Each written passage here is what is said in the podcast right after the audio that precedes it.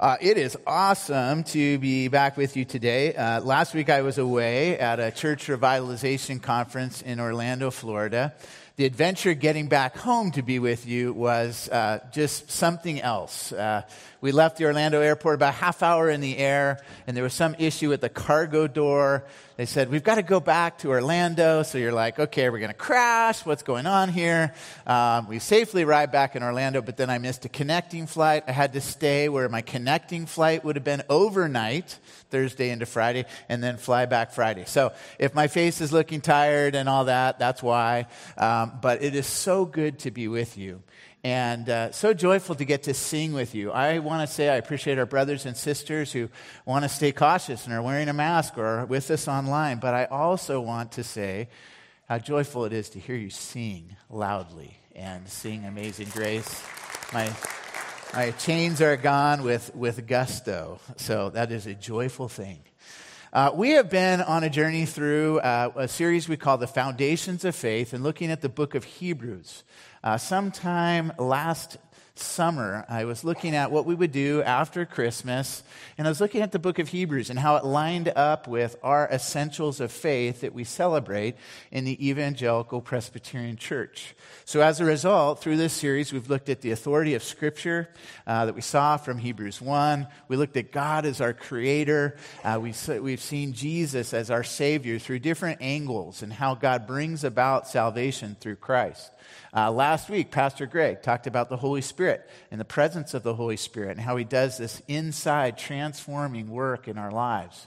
And today we get to connect those two things, what Jesus does in the plan of God for salvation, how his doing an inside work in our lives through this new covenant we'll talk about is at the heart of that, and how we no longer have to do the heavy lifting of our salvation, trying to earn or deserve God's favor, because Jesus has done it for us. So we're today in Hebrews eight. And I just want to say, I'm going to comment, we are skipping over chapter seven. Uh, chapter seven is this interesting chapter about Melchizedek, or Melchizedek, some pronounce, this priest who came and anointed or blessed Abraham. Uh, when God had called Abraham to be blessed, to be a blessing to others, he sent this priest, mysterious figure named Melchizedek, to go and anoint Abraham for the work God had for him to do.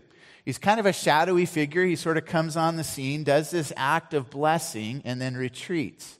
But the writer of Hebrews saw in Melchizedek a type of forerunner or a type of Christ, that, that there's a, an eternal nature to this priesthood, and it goes on forever. It's a continued blessing, and it also uh, points to what will ultimately be accomplished.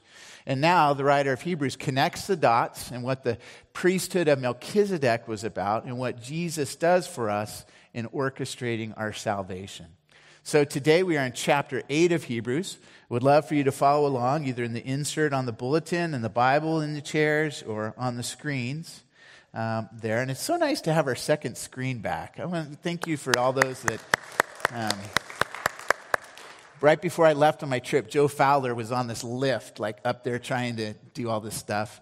I appreciate Dave Kimmick, Joe Fowler, Pastor Greg, Bo. There's a lot of people that went into getting that going for us again. So chapter eight of Hebrews. The point of what we are saying is this. We do have such a high priest who sat down at the right hand of the throne of the majesty in heaven, and who serves in the sanctuary, the true tabernacle set up by the Lord, not by man. Every high priest is appointed to offer both gifts and sacrifices. So it was necessary for this one, Jesus, also to have something to offer. If he were on earth, he would not be a priest, for there are already men who offer the gifts prescribed by the law. They serve at a sanctuary that is a copy or shadow of what is in heaven. This is why Moses was warned when he was about to build the tabernacle. See to it that you make everything according to the pattern shown you on the mountain. But in the ministry of Jesus, the ministry of Jesus has received is as superior to theirs as the covenant of which he is mediator is superior to the old one. And it is founded on better promises. For if there had been nothing wrong with that first covenant, no place would have been sought for another. But God found fault with the people, and said, "The time is coming, declares the Lord, when I will make a new covenant with the house of Israel and with the house of Judah. It will not be like the covenant I made with their forefathers when I took them by the hand to lead them out of Egypt, because they did not remain faithful to my covenant, and I turned away from them, declares the Lord. This is the covenant I will make with the house of Israel after that time, declares the Lord. I will put my laws in their minds and write them on their hearts. I will be their God, and they will be my people. No longer will a man teach his neighbor or a man his brother, saying, 'Know the Lord,' because they will all know me, from the least of them to the greatest. For I will forgive their wickedness, and I will remember their sins no more." Amen. By calling this covenant new, he has made the first one obsolete. And what is obsolete and aging will soon disappear. This is the word of the Lord. I invite you to say, thanks be to God. When you think about the difference between a covenant and a contract, I wonder for you what comes to mind. A covenant is one that is relational in nature. It's connectional. It's, it's formed on a, on a dynamic between two people that are committed to one another. For instance, a while back, I got to go and participate in the wedding of Laurel Thiel, one of our missionary partners. Here's Laurel. Let's say hi to Laurel real quick. Laurel's here and is going to share about her ministry with InterVarsity Christian Fellowship in the Sacramento area. And I remember being at her wedding with Stephen. Guy got his name right? Yeah. Sean. Sean. I knew it was an S. Duh. Darn it. Sean. She married Sean. And uh, and I got to be there at the wedding with him, not Stephen, with Sean.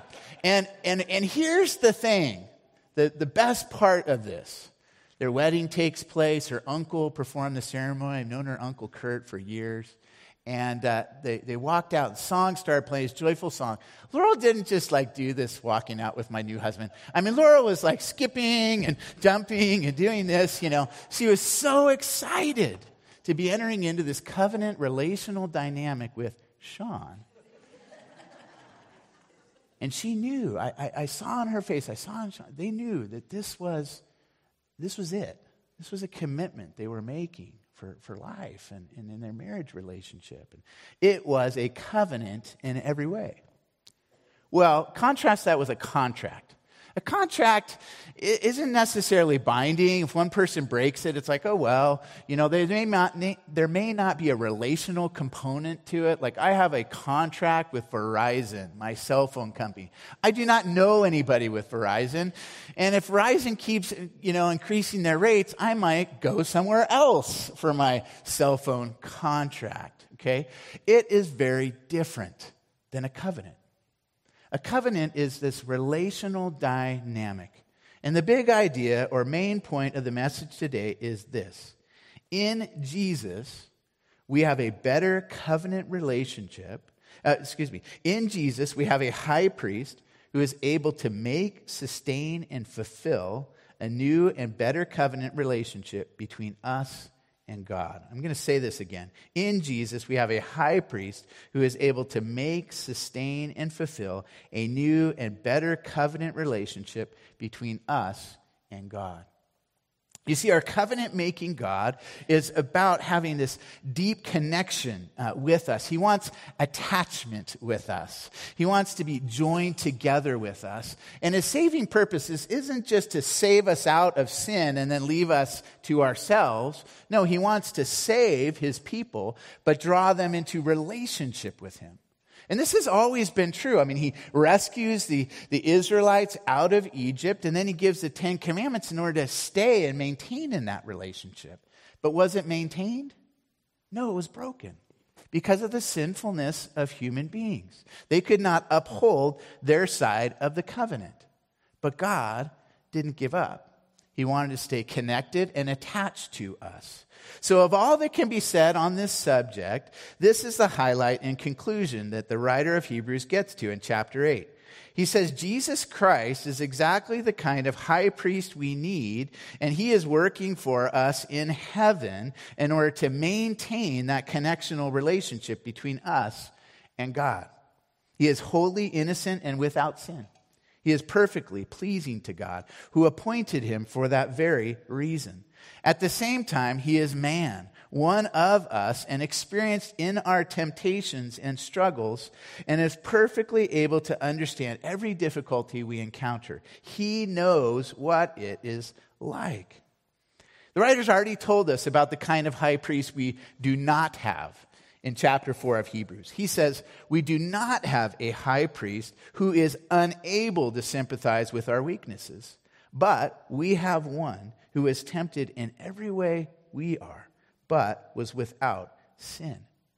We can therefore approach God's throne of grace with confidence, he says, and receive mercy and find grace to help us in our time of need. Jesus has paved the way for us, so we don't need to have fear or anxiety about approaching the throne of God, because there's already this perfect, acceptable sacrifice that is on the throne of heaven for all time. We don't need to worry now. We can come before him at any time with our requests and ultimately for our greatest need, to be saved from our sin. Uh, at Halloween time, uh, Josh and Levi were with a group of friends from the church and others that that, that went trick-or-treating. And uh, Josh was the oldest uh, one in the group, and and there happened to be a uh, a younger kid in our group who who was really scared. I mean, he's looking at these houses and he's like, I don't know if I, I mean, I don't know if the candy's worth it to try to approach that house. It looks scary. I don't know these people, and I don't know, you know, what they're going to give me exactly. I mean, for that kid, it was kind of fearful to to approach that house. And I watched the first time what happened. Josh kind of, you know, turns around. He sees what's going on. He sees that fearful uh, child at the time.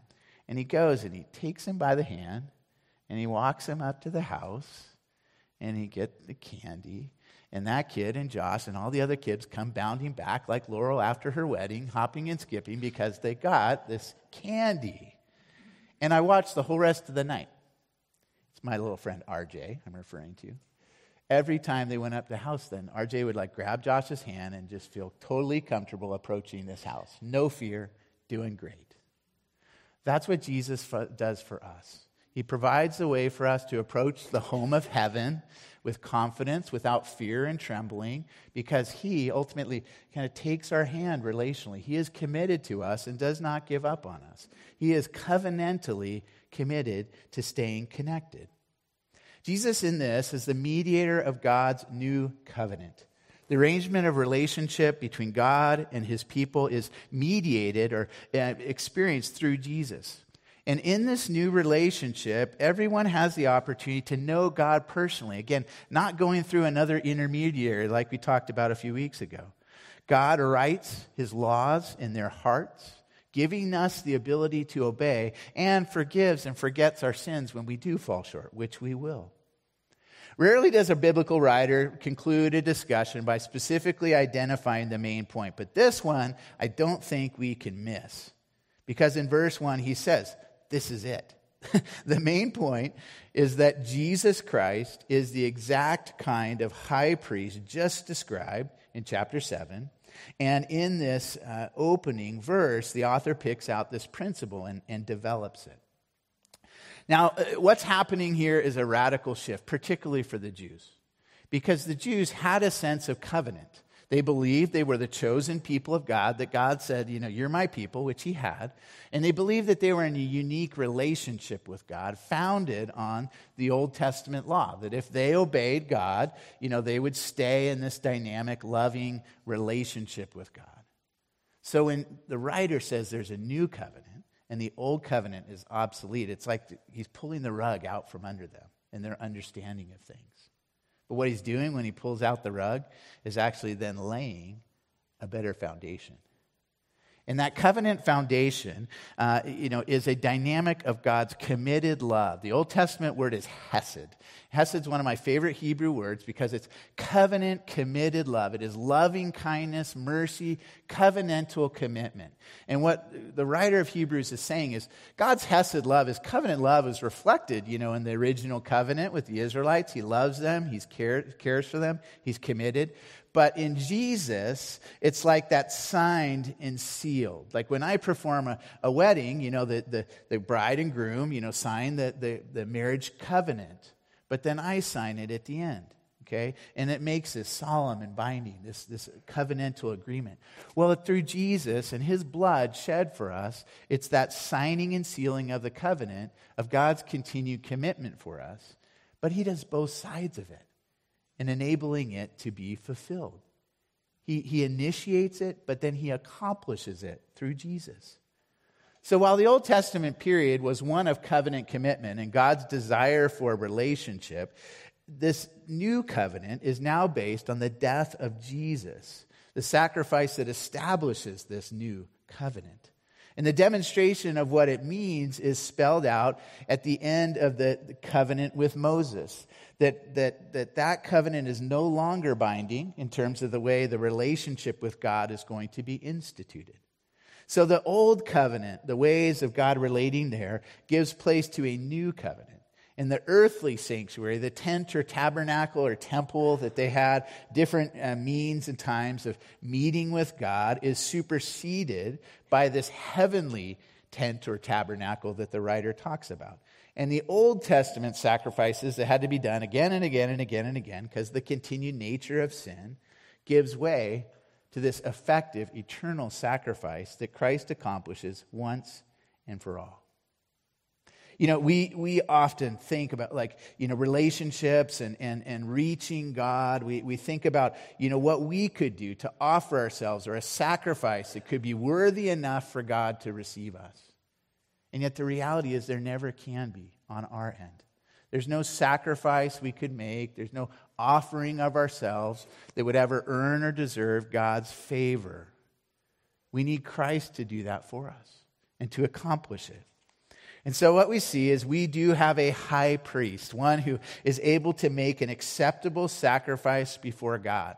And we know is acceptable because of this. And in verse one and two, it says, "He sat down at the right hand of the majesty in heaven, who serves, he serves in the heavenly sanctuary, the true tabernacle set up by the Lord, not by man."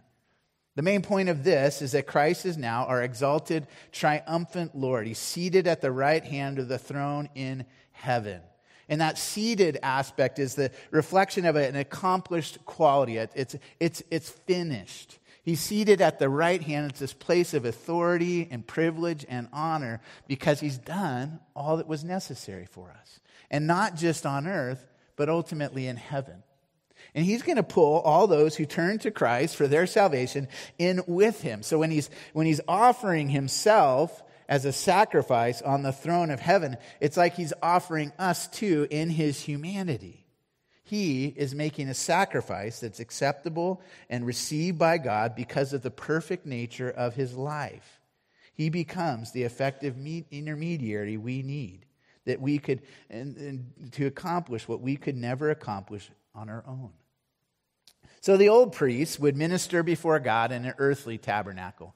Aaron and his sibling and his uh, his children served as priests in a Levitical priesthood in which they had to continue to offer sacrifices of animals again and again and again. And then in that earthly tabernacle. But Jesus makes a once and for all sacrifice in the heavenly tabernacle. His ascension to that true and right place before God is then what draws us in with him. We don't have to sacrifice ourselves again and again to try to earn God's favor. We celebrate that Christ has already done that. We get to then offer ourselves as living sacrifices before God, as it talks about in Romans twelve, as a way of saying thank you and expressing gratitude to God, but not as a way of trying to earn or deserve it. What we celebrate then is that Jesus is great because of where he is. He's in the, the, the ultimate holy of holies with the Father in his presence. And ultimately, the earthly temples or tabernacles are just a sketch or a shadow of that real, true thing, what Jesus, where Jesus has gone. So Jesus becomes this forerunner who's opened up for us the way to God, previously barred into the sanctuary of God's presence. He is there, present, with and for us, not only having done what's necessary to save us, but continuing to intercede for us because he loves us and cares about us. And he wants this hesed, covenantal attachment with us. And he's done what's necessary to maintain that. You see, the shift here is that Jesus is this high priest, not just in on earth, but ultimately in heaven. There's some similarities and some differences here between the earthly priest and Jesus as a heavenly priest. There's a similarity in terms of both offering gifts and sacrifices, but on earth there are men who offer gifts and sacrifices that have to be repeated. The ministry of Jesus is clearly superior to theirs, as the covenant of which he is a mediator is superior to the old one, because it is founded on better promises.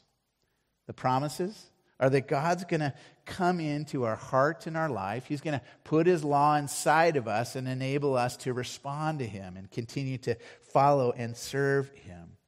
So it's not that, you know, that there's a difference, so to speak, in terms of offering or gifts or sacrifices. Both need to be made. The great difference is that Jesus makes his in heaven, and in having made it in heaven, he's accomplished that work that is now completed. It's a sacrifice, a sacrifice that nobody else could make because it's perfect in nature. But it's also in the right sanctuary, the right space and place to make that sacrifice in order to accomplish this reality for all eternity.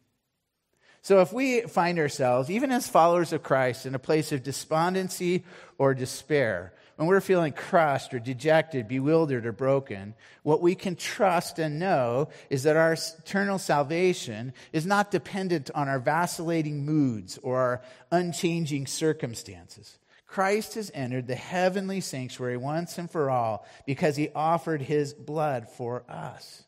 He's done what is unrepeatable. It was a one-time act and has now been accomplished for all time. You know, part of my time in Florida, I was just like, man, oh man, this world is falling apart.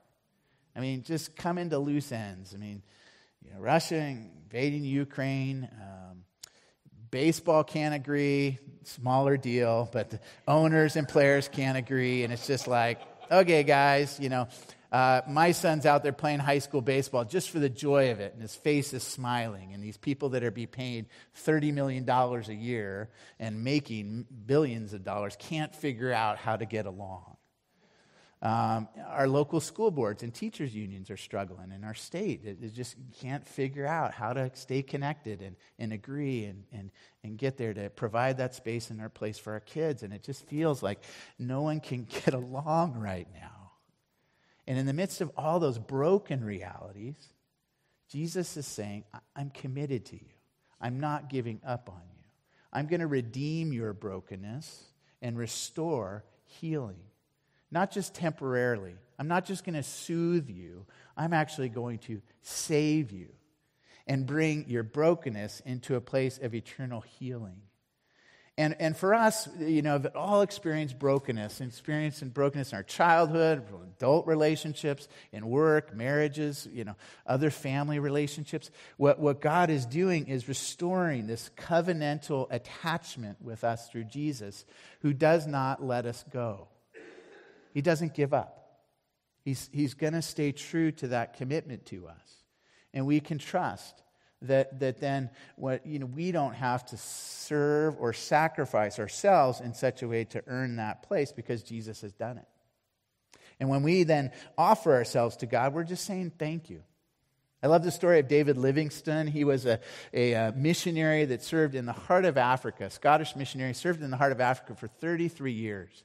And people would say to him, like, hey, you, you've just made this great sacrifice, and you've suffered so much to bring the gospel to Africa.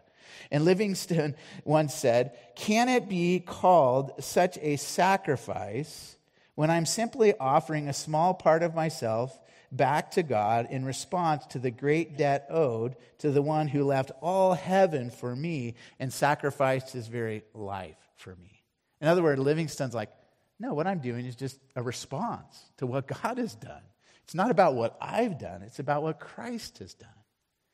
And so we need to come back to that again and again. And I realize there's a repetitive nature in this part of the book of Hebrews, but I think the writer is saying, no, no, no, no, no, no, this is it. This is the main thing. Jesus is the high priest who initiated this covenant, maintains it, and ultimately fulfills it. Don't give up on that. Don't lose sight of that. He's basically saying, like, if that's, you know, the dartboard and here's the bullseye, don't, don't move it over here and say, well, it's part of what Jesus has done and part of what I do. No, he's saying maintain the main thing and keep the sacrifice of Christ at the focus of who you are. And what I love about this church is in the midst of, you know, things that could divide us politically, challenges in terms of staying connected, like all churches have gone through with COVID, we have not moved one inch in terms of our faith and belief in Jesus is the only way to salvation. Amen? Amen? That is our foundation. And if you move off of that, you are in an incredibly slippery slope, because then you're trying to sort of get back there, earn your way back there, and you can't on your own. So our essentials, our foundation of faith, we want to stay rooted in what Christ has done in accomplishing salvation through this new covenant. Because the old covenant, we are told, was uh, just did not fulfill uh, that, that the means of staying in relationship with God. God makes a new covenant here because the old covenant was imperfect. It wasn't going to accomplish a continued connected relationship with God because we don't fulfill our part of it. God does his, but we don't fulfill ours. We detach ourselves and go in our own way.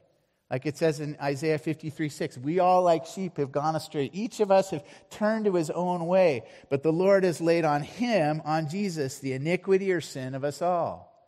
But that we need Jesus to do that for us.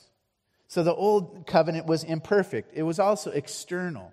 You know, the, the Ten Commandments were written on tablets of, uh, you know, and, and Moses brings them down. And, and before the covenant's even a day old, you know, he brings it down. And the Israelites have already made a golden calf and already turned away from that covenant. And, and Moses, you know, throws down the stone tablets in anger and frustration and, and goes back up and receives the tablets again. But, but the Israelites are going to turn away again. There's no way that, that we can accomplish that external righteousness, an external right relationship with God through our own efforts. We will continue to fall short. So what the writer of Hebrews says in reflection upon Jeremiah thirty-one one is that God will write a new law on our hearts and put it in our minds. God is going to work from the inside through what Christ has done and through the, the impartation of the Holy Spirit in our life to then enable and, and encourage us to obey and respond in a way we never could on our own strength or ability.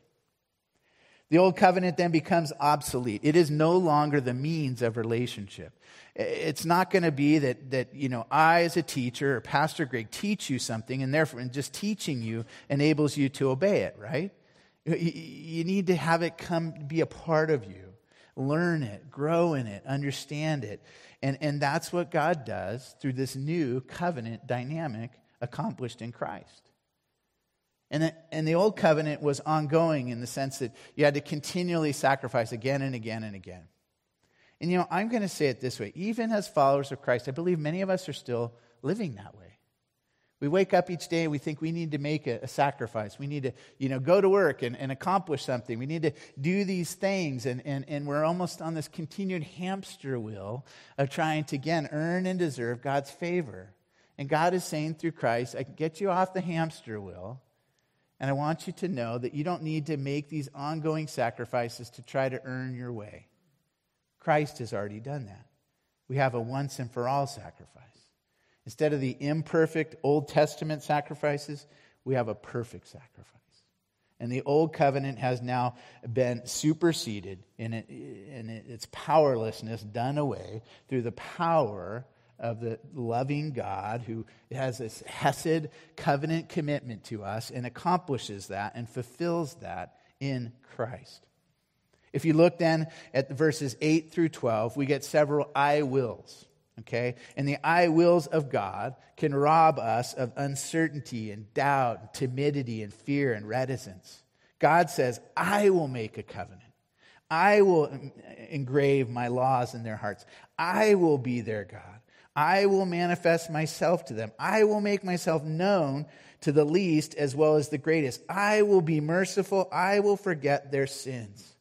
All tentativeness and hesitancy of the earlier days prior to Christ can be gone. We can be sure that we now have this way to God and the source of salvation in Christ because God will accomplish it. We don't have to on our own. The new then quality signifies this fresh quality, not merely uh, you know a recent, uh, fresh quality of relationship, a, a newness or freshness through the representation of Christ doing what we could not do and dying a sacrificial death that we could not accomplish. It's this fresh arrangement brought about by God. The good news then is that God did not let go of the rope of relationship with us, but he is holding on to that opposite end of the rope. And he will not let go. And, you know, maybe we've had experiences where somebody, you know, let go of us. And and, and there was a sense of detachment. And, and we experienced brokenness as a result.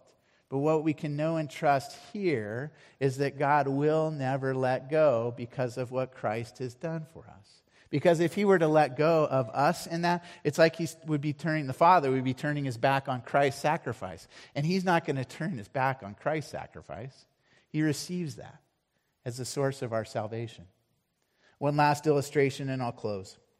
I remember being a kid, and and uh, it's probably about Levi's age, about nine or so, and and I remember, you know, my dad was reaching out and just, you know, wrapping his arms around me. He wanted to embrace me, and, and I don't know what the deal was with me, but I was just wanting to pull away, and and I'm trying to pull away as much as I can. My dad's trying to hold on to me as much as I can, and eventually my dad's like, well, if he really wants to be free, and he let go, and I just, you know, crashed on the floor, and then I'm like, why did you drop me?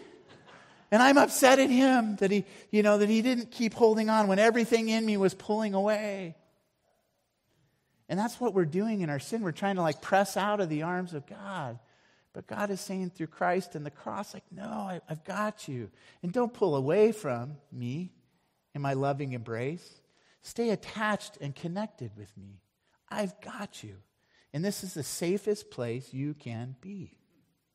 Friends, that's resting in the salvation that we've received in Christ, and that's taking joy in that and then living freely and lightly as a result. No longer trying to earn our way to heaven, but trusting that Christ is already there and we can trust him. The house of heaven is now safe because he's taken us by the arm, he's hanging on the other side of the rope, and he will not let you go. Friends, I want you to live in that level of assurance and not doubt. I want you to trust and know each day you wake up anew and afresh that the Lord is merciful, compassionate, slow to anger, he's abounding in steadfast love. And whatever you face on any given day, it is not uh, insurmountable for him. It's not outside of his power to redeem and restore. And that ultimately we can know what awaits us. In the midst of the uncertainty of this life, we have a certain Savior who is our foundation. And he's laid that foundation in his own death for us. And that foundation will hold no matter what stress and trials and challenges you're going through right now. Amen?